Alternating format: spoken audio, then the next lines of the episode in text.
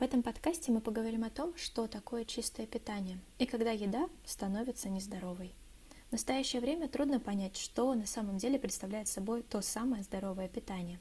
И это совершенно неудивительно, учитывая то, что нас, кажется, засыпают сообщениями о том, как наша еда ну просто должна и обязана выглядеть. Мы это видим из телевизора, газет, интернета и в социальных сетях. Вспомните, когда последний раз вы видели фотку еды с надписью «Стараюсь правильно питаться». В последнее время появилось много материалов о том, что здоровое питание предполагает употребление чистых продуктов. Чистая еда так можно характеризовать как употребление только избранных продуктов из каждой из основных пищевых групп, например, углеводов, белков и так далее. И исключение продуктов с высоким содержанием сахара, трансжиров, консервантов и каких-либо добавок. Это также включает в себя выбор продуктов в зависимости от того, как они обрабатываются или производятся. На первый взгляд может показаться, что это классная идея для тех, кто хочет нормализовать свое питание и заняться своим здоровьем. Однако, с другой стороны, те, кто питается чисто, быстро прогрессируют в своих ограничениях. Ограничение их потребления определенных типов пищи и распространяются на огромное количество разных продуктов. Например, они могут говорить о том, что они избегают продуктов с высоким содержанием сахара. Так, избегая эти продукты, они ограничивают прием пищи, и это может э, привести к серьезному риску как для физического здоровья, так и для психического благополучия. Что касается нашего физического здоровья, то слишком правильно питаться может привести к тому, что мы упустим какие-то ключевые питательные вещества, которые необходимы для нашего организма, даже если мы потребляем определенно необходимое количество калорий в день. Это может привести к расстройству формы пищевого поведения, когда люди становятся одержимыми в попытках питаться чисто, правильно или идеально.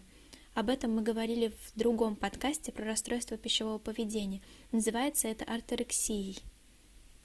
Чрезвычайно чистое питание может иметь значительное влияние на психологическое благополучие, даже в том случае, если она никак не сказывается на физическом здоровье.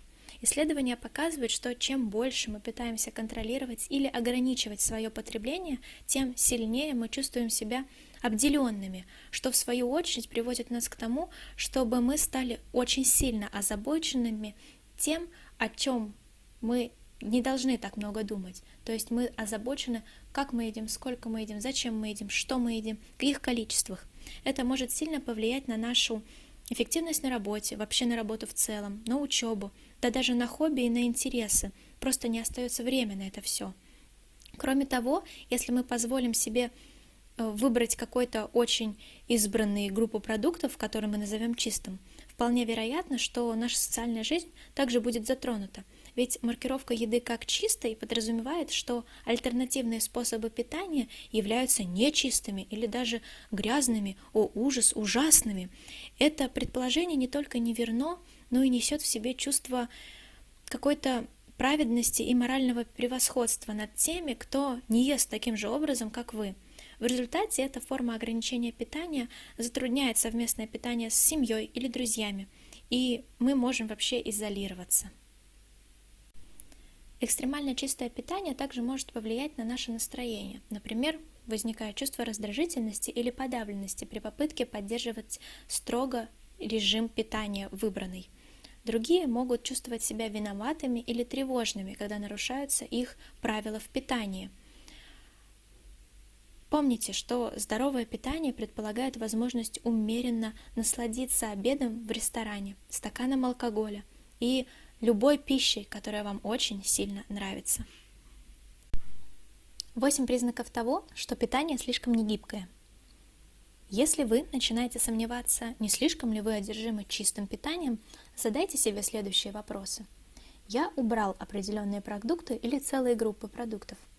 Чувствую ли я себя виноватым после употребления плохой пищи или чувствую гордость после того, как поел хороший и чистый?